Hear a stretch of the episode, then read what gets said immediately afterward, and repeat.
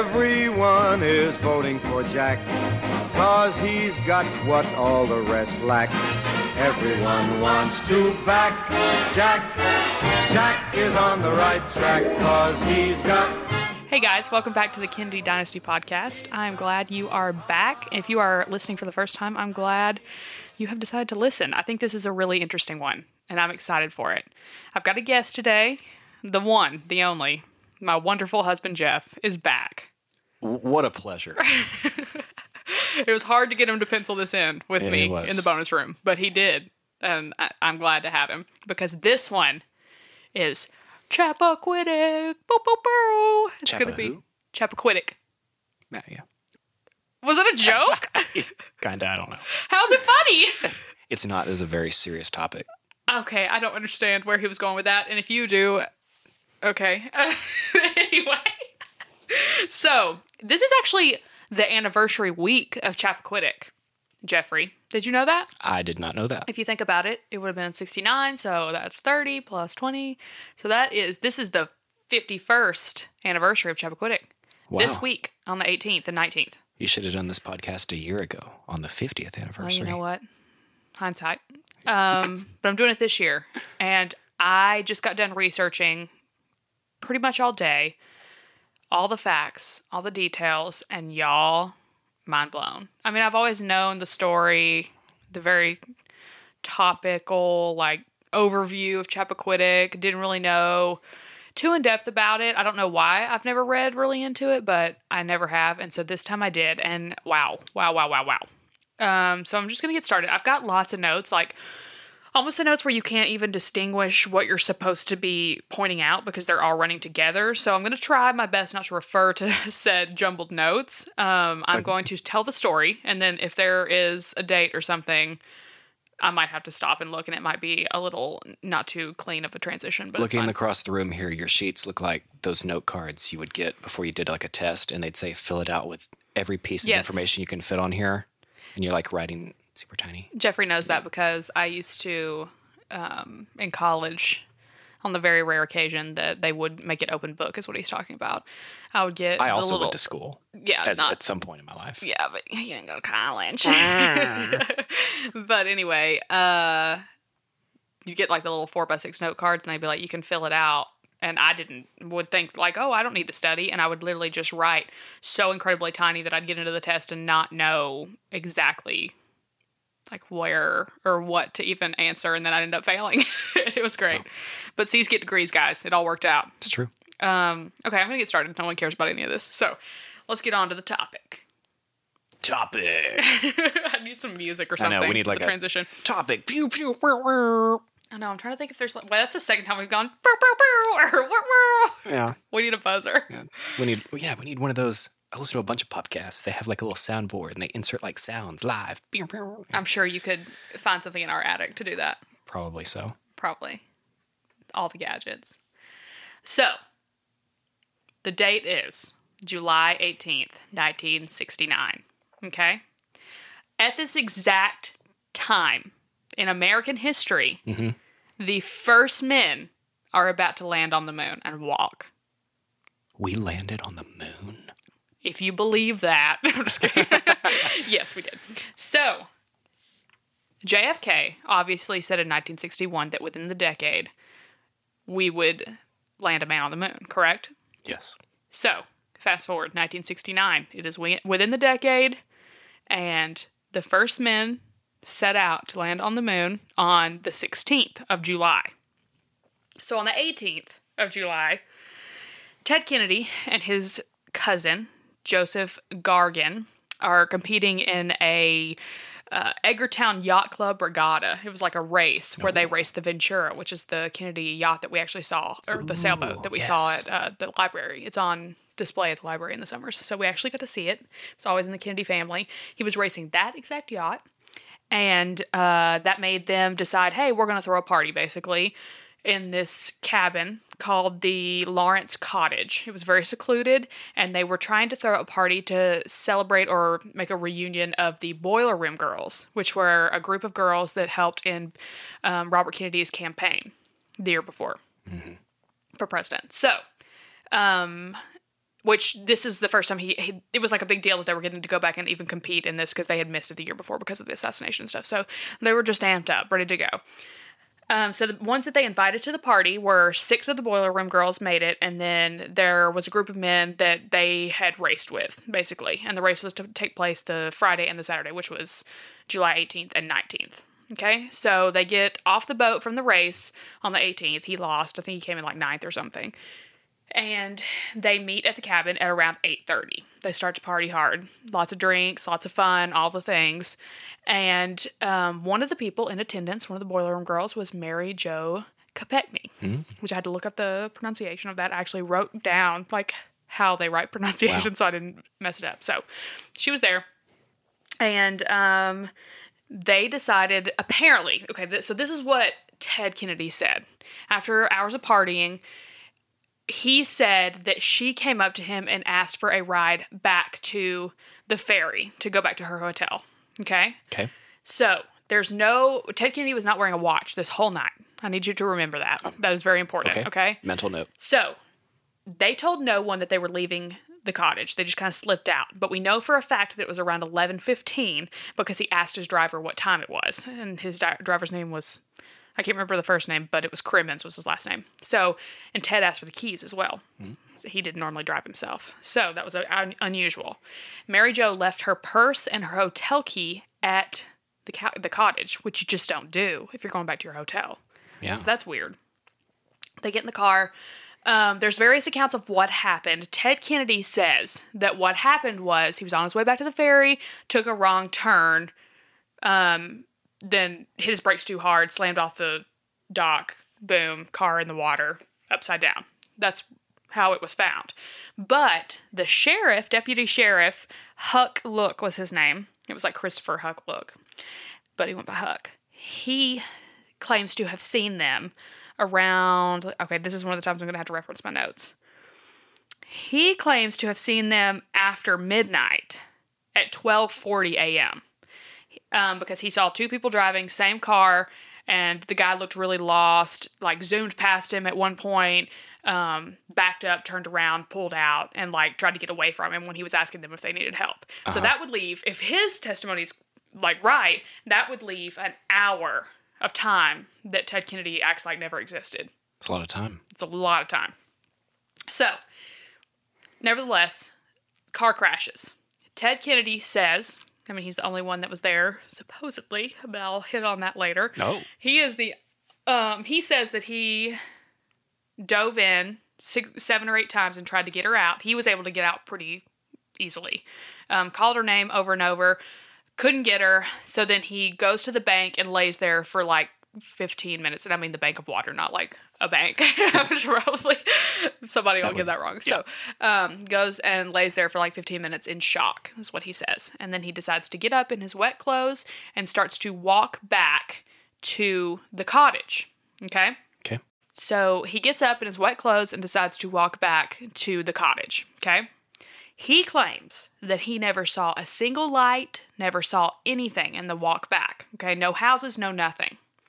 Well, someone later gave testimony, uh, the homeowner of, which was actually called the Dyke House, which the bridge he ran off of was called the Dyke Bridge off Dyke Road.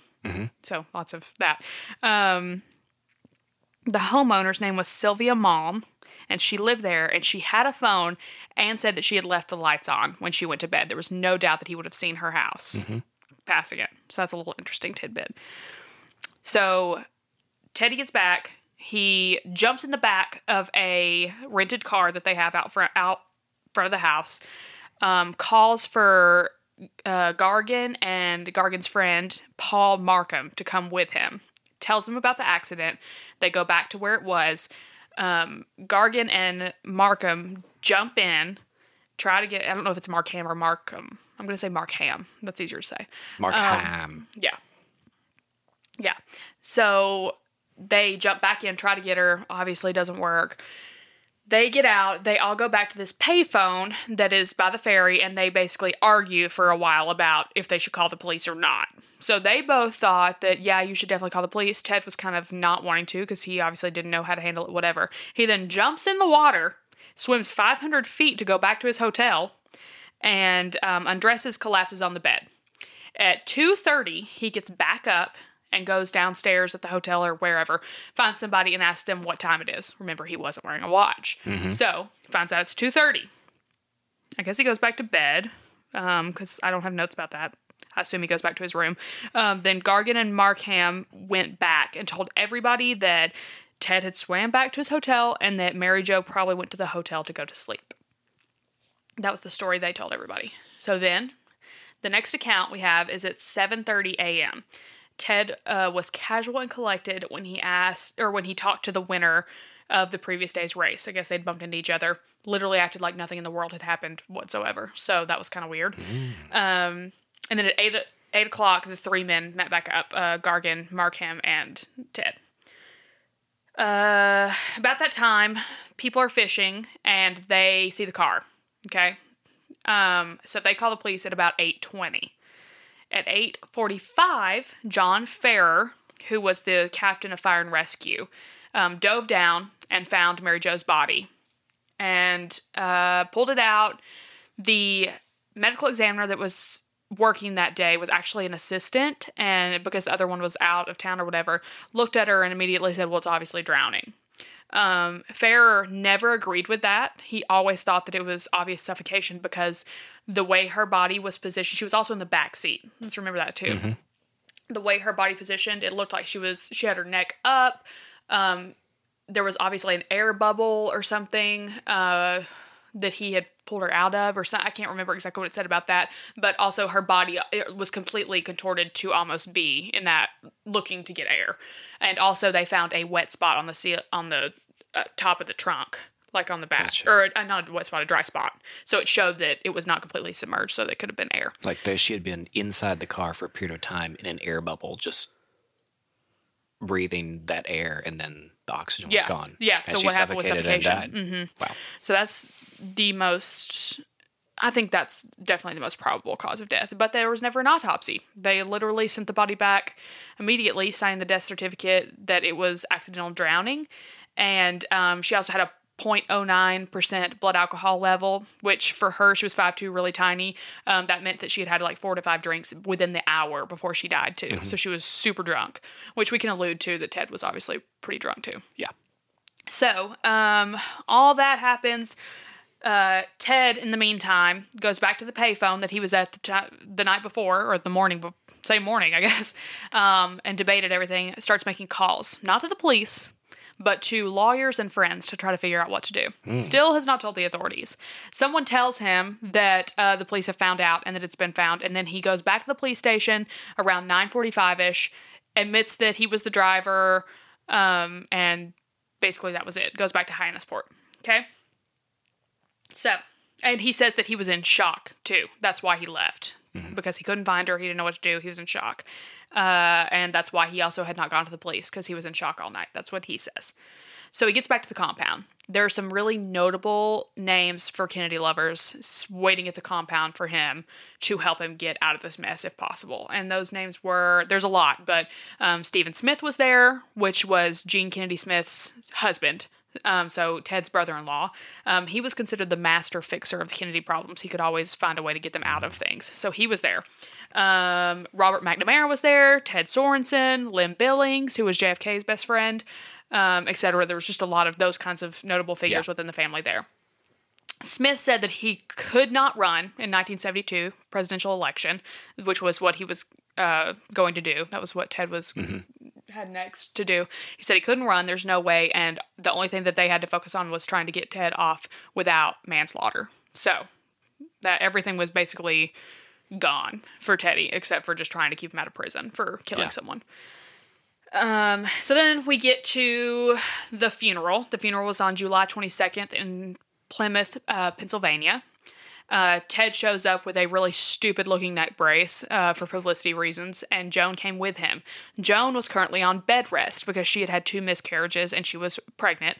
Um, she came out of bed rest for to go to the funeral with Ted to stand by his side for publicity reasons. Again, um, she ended up later losing the baby really soon after the Chappaquiddick incident, and she blames the incident on losing it, like the stress of the- Yeah. this. So, which I could say yes, that's highly yeah. probable. I'm sure that was horrible on her. All of the things that were coming out about Teddy. So I go to the funeral. Um, he has his first hearing on in Massachusetts on July 25th. Uh, basically, his lawyers somehow painted him to have this like seamless driving record, like this perfect record on all accounts. Um, when in reality, he actually had a horrible driving record with lots of reckless driving, and uh, I think he even had a DUI. Don't quote me on that, but lots of issues. So um, somehow the judge believed his lawyer that he was uh, perfect and didn't sure. have any issues. Believed him. Air quotes. the lawyer, or um, you mean the Judge. judge? Yeah. Yeah. I mean, who knows? Probably bought him off. Um, so he denied everything except for obviously that he was the driver and left the scene. So he was found guilty of negligence. Um, he got a suspended license for like six months, and um, he ended up getting a two month jail sentence, which was suspended, and he got a year of parole, which was also suspended. Sounds about right. Yeah, so he got off unscathed. Um, they made in the case they made the argument that um, punishment was going to be enough for him publicly, like in the news and everything, that he shouldn't actually have real punishment. So whatever. Um, he did pay uh, the Kopechne's ninety thousand nine hundred and four dollars of personal money, and insurance paid them fifty thousand dollars. But they never went forward and pressed any charges against him because they didn't want people to think that they wanted blood money. So that's all that they ever got out of it. Never went further with it. There was a grand jury investigation in 1970 that led to nothing. It was just some interviews and case closed. It was Yeah. literally nothing. Um, he was though he did a, on July 25th, which was the same day as his first hearing. He did an address to the nation. Um, where he basically told exactly what happened in his own words, and it was like a 12 minute thing. And he even says in it something about how he doesn't know if it's the Kennedy curse coming on, which I can't believe he even acknowledged the Yeah. that. I mean, um, basically tries to just look really sorry slash innocent, and um, says basically asks the public if he should resign or not from being a senator. They say no, overwhelming. He didn't. He didn't really get a lot of good publicity from that necessarily.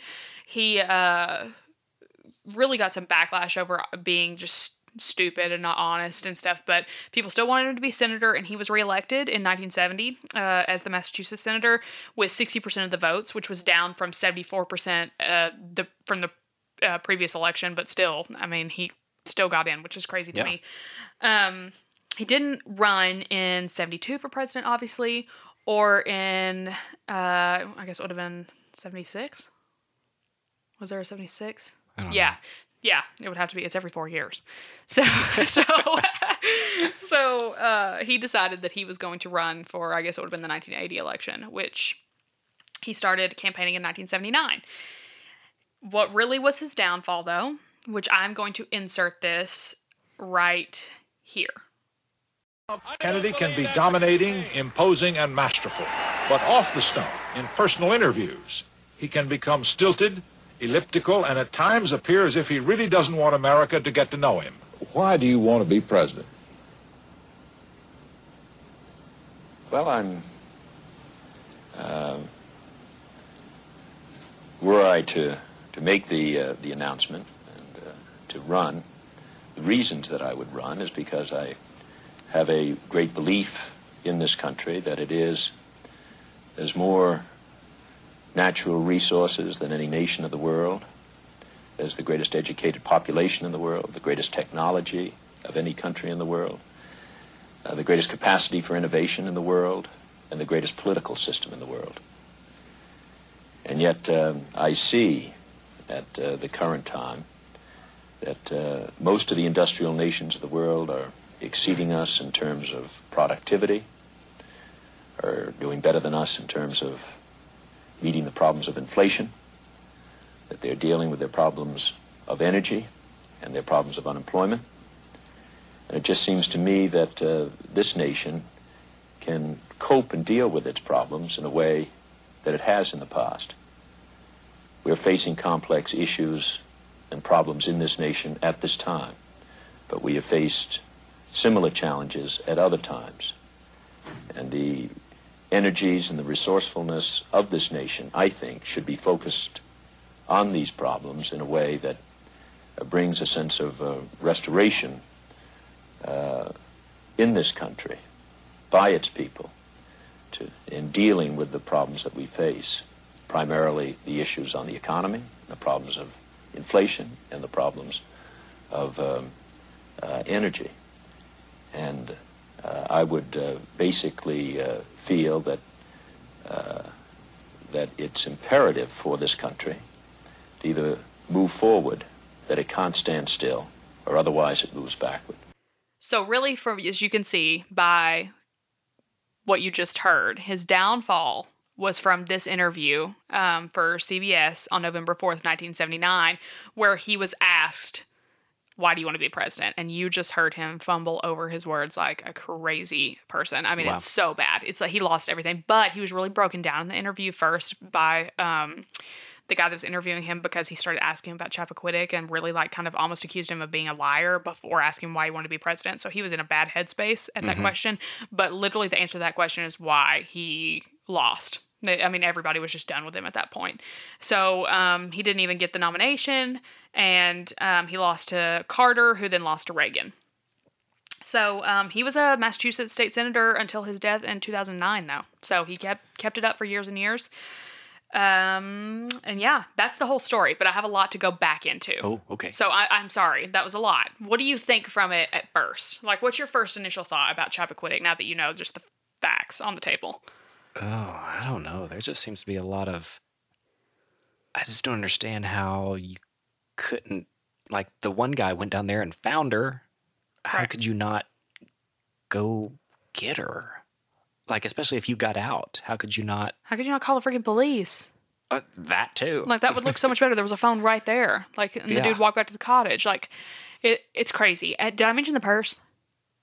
Purse. I might have- That they left the purse at the cabin. Yeah, but no, there's more. Okay. Oh. So I'm going to get into this little section too. Okay. So I'll just get into it all together. I meant to talk about the purse during the initial story, but I didn't.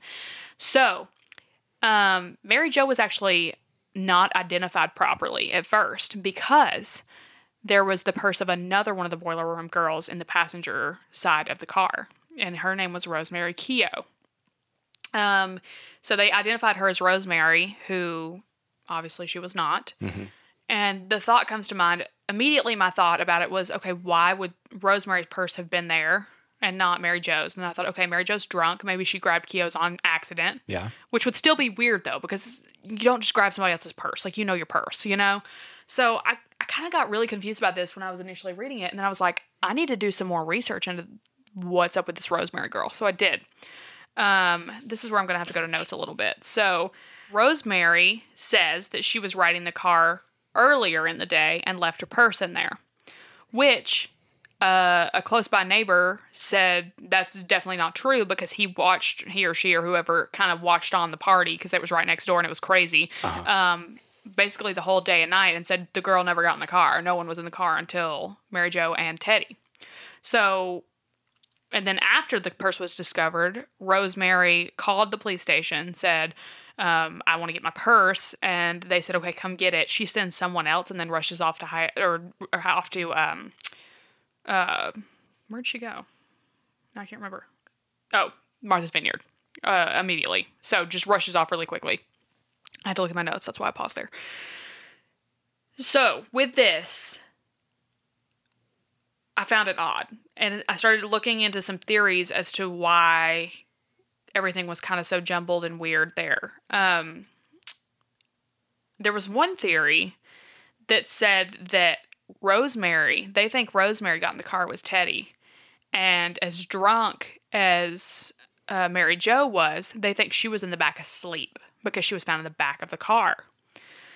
Um, they think that they may have gone swimming or whatever, and the car flips. Rosemary gets out. Ted gets out and never knew that Mary Jo was in the back to begin oh, with. Interesting theory. I think that's interesting because Mary Jo had no lacerations, no cuts, no nothing from the glass impact that would have been all over her if she had been in the right passenger side of the car. So, and Rosemary never showed her face and ran off real quick. She sent mm-hmm. somebody else to get her purse. So, literally, if you think about it, if you have the impact of the glass coming in and you're in the front, she would have been cut all up. I mean, everything, which we know we've been in a car accident. Yeah. like you, you don't get out of the front seat not just looking normal. So she was not. It was almost looked as though she was already in the back seat to begin with, which is just weird. Yeah. Right? Yeah. Okay, on top of that, Rosemary also said a year after, on the one year anniversary of um, Mary Jo's death, they went to the grave, and she is quoted to say exactly this My friend Mary Jo just happened to be in the wrong car at the wrong time with the wrong people.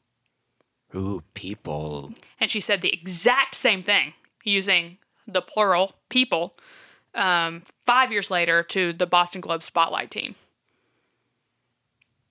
Wow. Weird, right?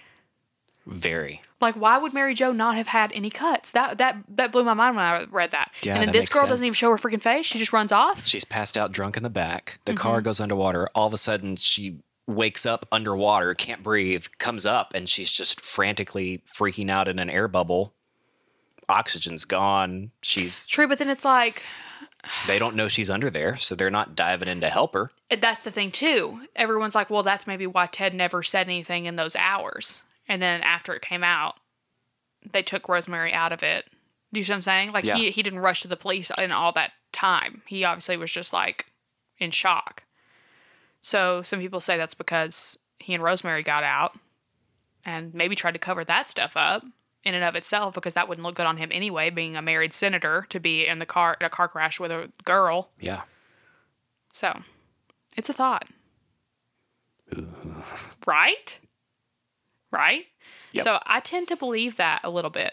Like, I, I don't normally latch on to conspiracy theories so hard, but That's a good one. it's a good one. I mean, her purse was there. I don't know. Weird, weird, weird, weird. So, that's really the story of Chappaquiddick. I want to talk to you a little more about whatever you think that really stands out in it and like do you think that his reputation even though obviously he continued to be a senator and stuff do you think that that would have permanently damaged his reputation and taken away his chances of being president if he hadn't have messed up that interview so bad like what do you think Hmm. I don't know. Like it's it was definitely looks really bad no matter what story came out about it as far as her dying in the car. I think it it definitely would have put a stain on his chances. I think so, but at the same time, if he was eloquent and kind of got himself together and really Yeah. amped it up and made He himself look really good, I, I think he probably could have gotten out of it. I really do. I think that he could have. Those Kennedys seem to get out of a lot. Tell me about it. But I really think that if he would have handled that interview better, and all the one, I don't know. I, I just could see it. I mean, how how would he be reelected as senator so easily, over and over and over? Yeah. That's true. He was senator till he died. Like Exactly, right? 2009. Yeah. That's interesting. Another thing, I, I'll go back to the moon landing too. So they land on the moon on um, July 20th, 1969, while obviously all of this is going on in the news because um, it happened, like I said, it was on technically the 19th because it wouldn't have been after midnight. Um, so the guys are in space. They have no idea that anything's happened. They come down to Earth, and all of a sudden, media is going crazy Yeah. over what happened to Ted Kennedy. So um, I've even heard that some of the moon landing stuff right after the initial like landing kind of got moon- or overshadowed because Sure. Ted Kennedy was in the news. It's just crazy that two of the Kennedys at the exact same time were in the news for very different things, which was uh, President Kennedy's call for men, men to go to the moon, and then Ted Yep. being an idiot. so What a tale. it's a tale. It sure is. I had learned a lot. I I obviously knew I knew very surface. Car crash, Mary Jo's dead. He doesn't go to the police. Gets out of it. That's kind of all I, I knew, but there's so much more detail behind it. I want to see the movie with the conspiracy theory. That's the one I want to see. Like the we watched movie. that one. I don't think You there's know- a movie with it. I'm saying that I want to see one. Yeah. Like uh, we watched the latest movie with uh, Jason Clarke. Yeah. We saw that one. I want to see that, but I want to see the story folded in of Yeah, I, What's did hear name? that there was a documentary somewhere. We'll have to hunt it down that uh, highlights on that and Rosemary. And that one that you pulled up the other day, Jeffrey had pulled up like a YouTube video for me to watch. It was so boring, and I turned it off. It was made in like '94 or something, and Rosemary was in it. I remember Oh. her name popping up, and I didn't at the time know that that would be an interesting name to pop up, but it did. Um, so I want to go back and see what that was too. Now that I know this kind of stuff, but I think Rosemary, Rosemary was in on it. There's something wrong. I mean, sis went back quick to the vineyard. yeah. Got away quick. Didn't show her face. You'd think you'd go to. Why would you not go get your own purse? Why would Oh, you send yeah. someone to get it for you? Why would she not have a cut on her body and be in the back of the car? Unless she just crawled back there. But Mm. still, you would be cut up. Oh yeah. There's no doubt. I don't know. Then again, Ted wasn't really cut up. I don't know. You know, he wasn't Yeah. really cut all pieces. But the the report that I read of the way that the glass was and window and everything, and the way her head would have knocked and everything, um, especially being unbuckled, would have obviously made an impact on her. I don't know. I'm sitting here just thinking out loud. People are probably getting bored now. Anyway, that's Chappaquiddick.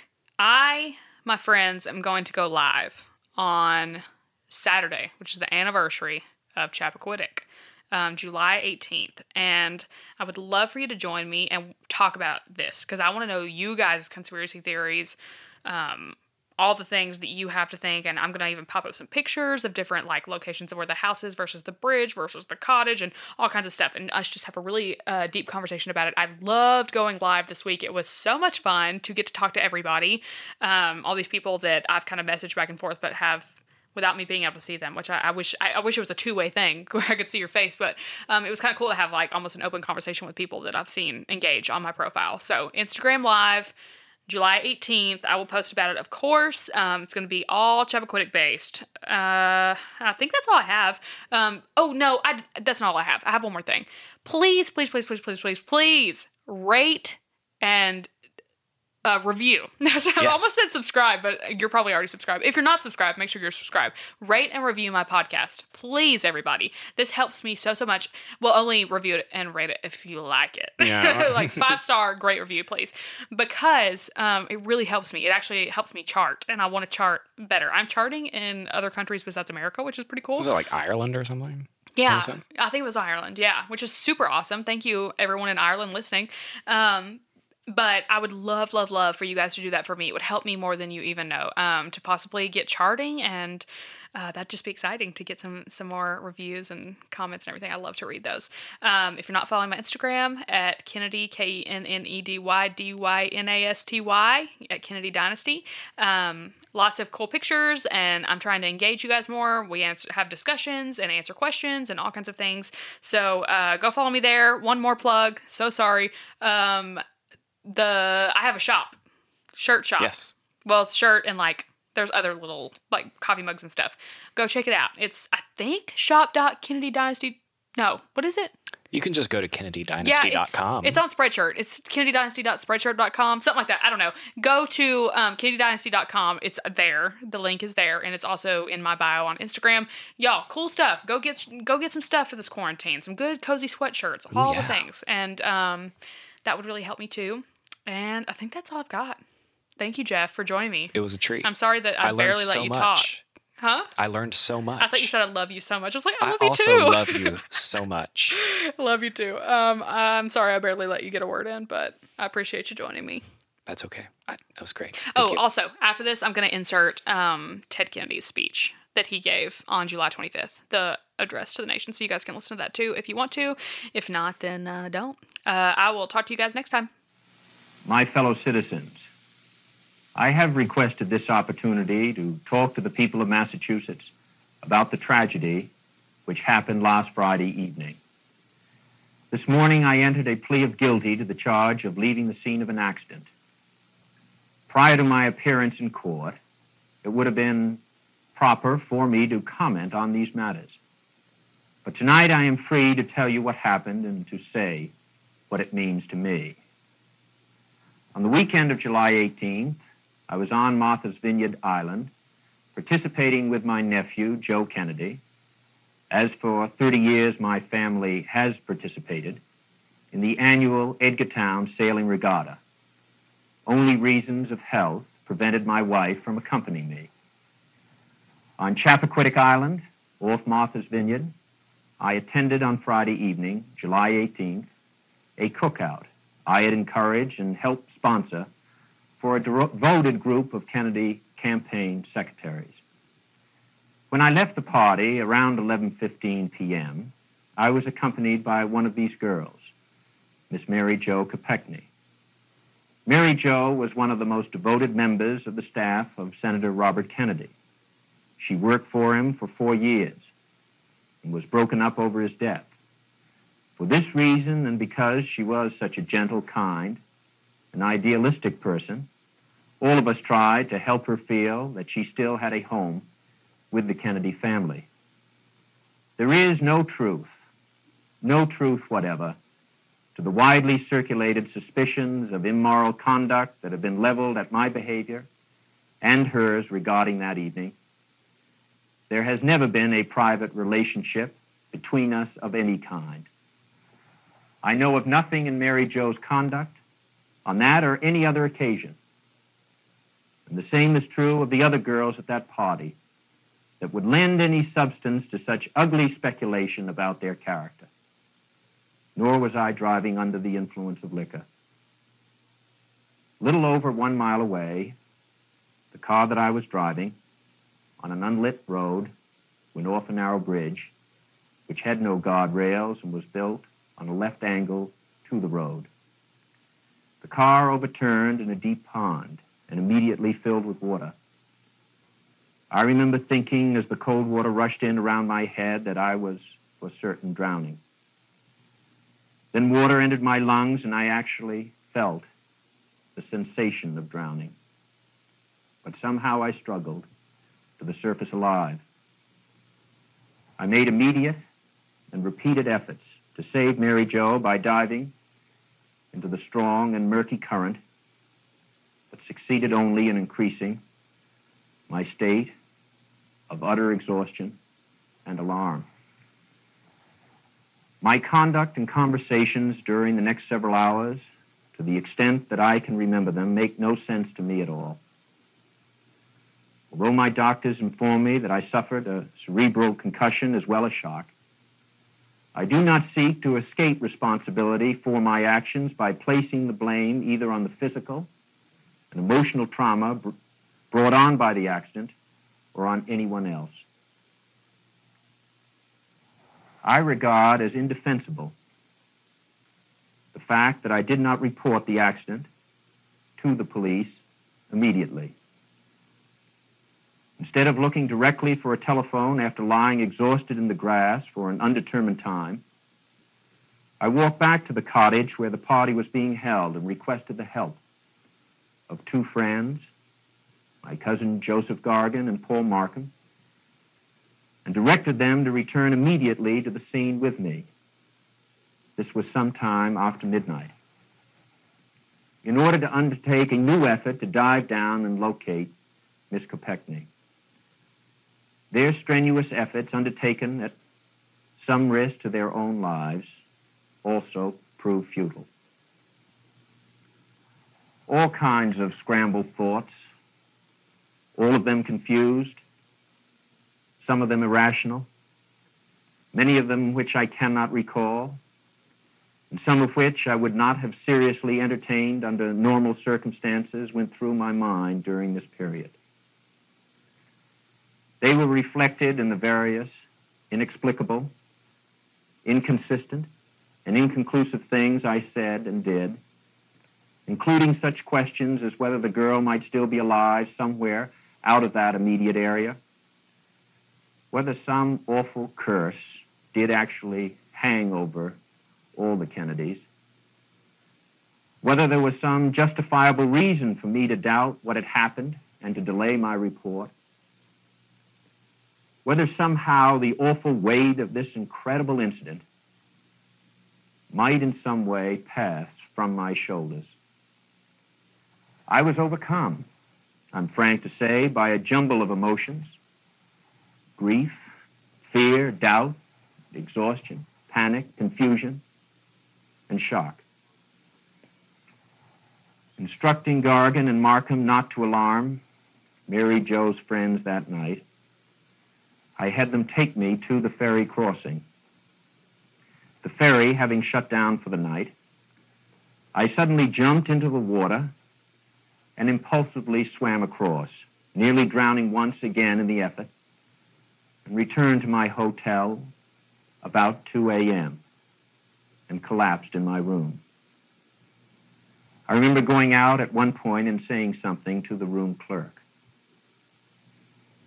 In the morning, with my mind somewhat more lucid, I made an effort to call a family legal advisor, Burke Marshall, from a public telephone on the Chappaquiddick side of the ferry, and then belatedly reported the accident to the Martha Vineyard police. Today, as I mentioned, I felt morally obligated to plead guilty to the charge of leaving the scene of an accident. No words on my part can possibly express the terrible pain and suffering I feel over this tragic incident. This last week has been an agonizing one for me and for the members of my family and the grief we feel over the loss of a wonderful friend will remain with us the rest of our lives.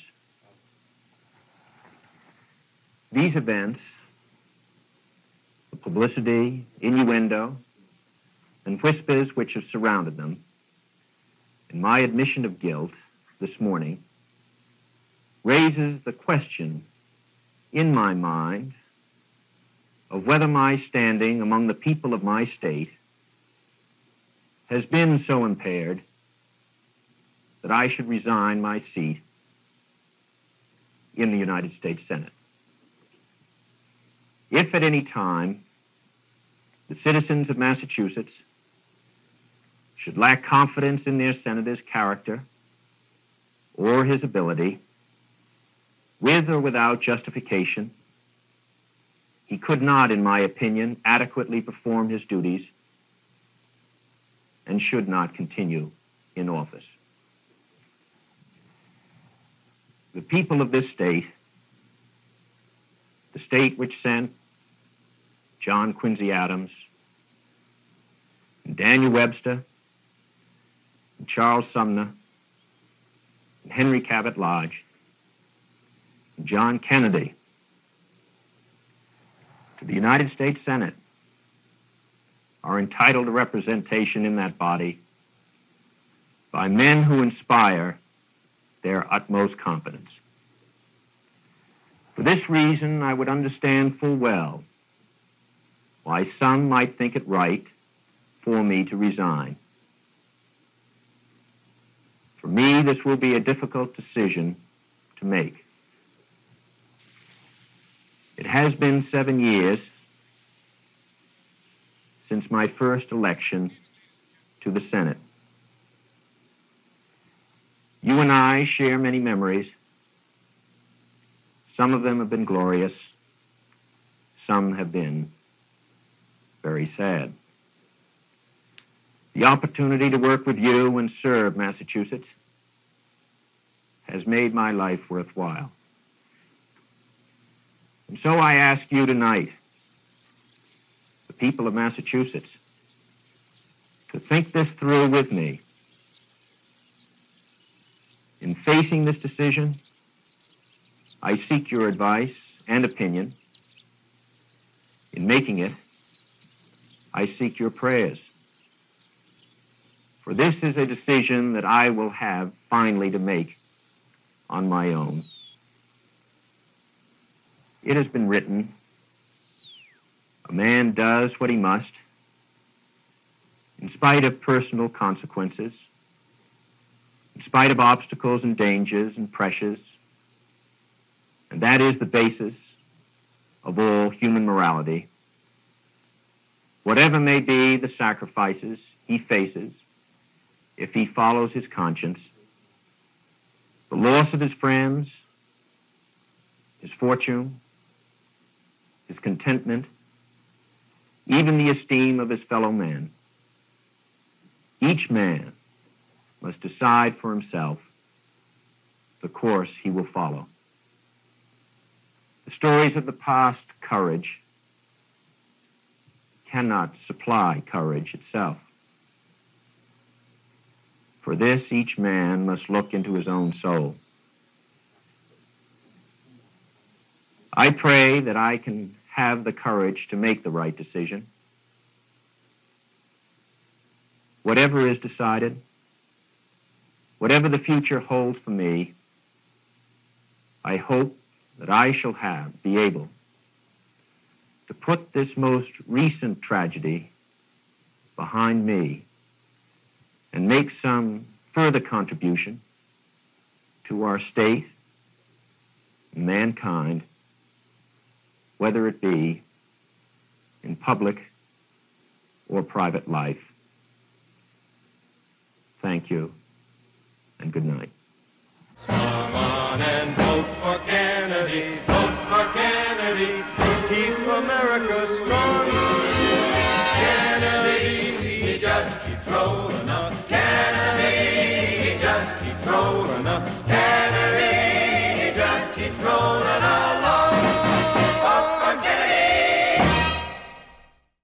I'm Ken Harbaugh, host of Burn the Boats from Evergreen Podcasts. I interview political leaders and influencers, folks like award winning journalist Soledad O'Brien and conservative columnist Bill Kristol, about the choices they confront when failure is not an option. I won't agree with everyone I talk to, but I respect anyone who believes in something enough to risk everything for it. Because history belongs to those willing to burn the boats. Episodes are out every other week wherever you get your podcasts.